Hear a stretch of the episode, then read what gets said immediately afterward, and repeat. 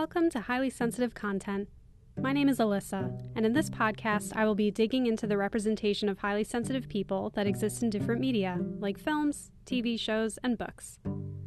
So, what is a highly sensitive person, or HSP for short? I'm so glad you asked. HSPs make up an estimated 20% of the human population who have basically a dialed up nervous system.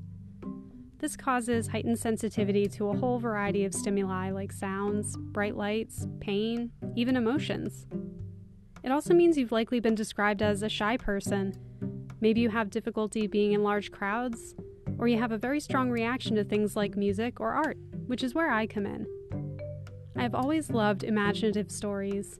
I have a habit of thinking about them long after they're finished, and I happen to be an HSP myself, so I thought it would be interesting to explore in detail some fictional characters that I believe could also be highly sensitive.